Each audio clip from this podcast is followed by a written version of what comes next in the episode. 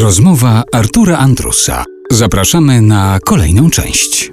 Andrzej Poniedzielski jest Państwa gościem w wakacyjnych rozmowach w RMF Classic. E, Chciałem Cię jeszcze zapytać o teatr, który pojawił się w Twoim życiu w pewnym momencie.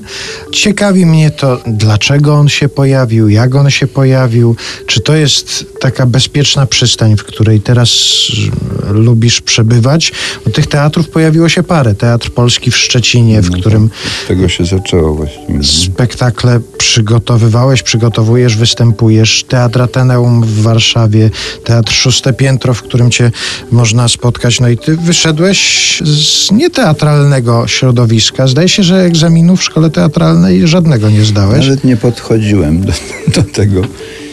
Nie, to ja myślę, że taka, to jest dość naturalna droga schronienia się mnie, bo, bo ja się narodziłem w sensie twórczym i odtwórczym w klubie studenckim. Kiedyś no, tych klubów było w, w dużych ośrodkach akademickich, to nie wiem, czy by kilkadziesiąt nie, nie dało się naliczyć, takich jak Wrocław czy Poznań, Kraków. I potem te kluby przestały istnieć, bo zniknęło coś takiego jak kultura studencka. Znaczy dziś też podobno funkcjonuje, ale to raczej na prawach ekskluzywnego oksymoronu. A ta kultura zniknęła wtedy. To było bezpieczne schronienie dla takich właśnie wynurzeń niespecjalnie popularnych, populistycznych i takich właśnie sobie smędzeń różnych jak zniknęło, no to zacząłem się rozglądać za, czymś, co znaczy rozglądać. Znasz moją skłonność do rozglądania się. To wszystko jest za sprawą nie, naszego wspólnego znajomego, niejakiego Adama Opatowicza ze Szczecina, który mnie tam zaprosił kiedyś na urodziny kota czarnego rudego. Pokazał mi ten teatr, ja zobaczyłem, że on jest całkiem inny niż inne teatry, że jakoś inaczej się to wszystko tam robi i tam robiliśmy wspólnie spektakl który nosił tytuł Piosennik, a składał się, i to Opatowicz wymyślił, z, z znanych i mniej znanych piosenek, ale właśnie z tej kultury studenckiej. Także to się zrobiła jakby naturalna ciągłość. Temu Opatowicz mi też uzmysłowił różnicę między moim dotychczasowym byciem scenicznym a teatrem. Ty wiesz, jakie to jest trudne?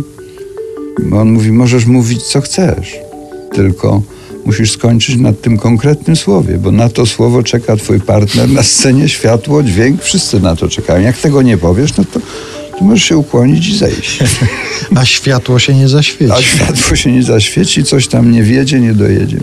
Bardzo to było trudne, bo jak wiesz, bo tak obaj tak działamy, że to się instatu nascendi, czyli że, że tworzy, że to jesteśmy takimi odruchowcami scenicznymi, a tu Niestety, tak. Ale się okazuje, że to można. Opatowicz do dziś żartuje, że właściwie za mój rozwój teatralny odpowiada, bo, bo mówi, dawniej to było tak i w tym pierwszym spektaklu rzeczywiście tak jest, że ja tam siedzę, mam miejsce na ławeczce i sobie siedzę tam i coś plotę. A mówi, nie minęło 4 czy 5 lat, a on już chodzi po scenie i mówi.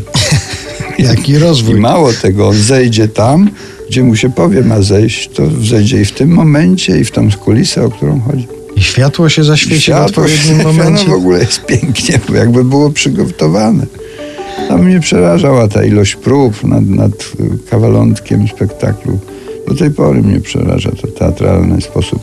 No ale się okazuje, że to jest potrzebne, a potem tak się złożyło, że pan Gustaw Chorołbek mnie tu zaprosił do Ateneum.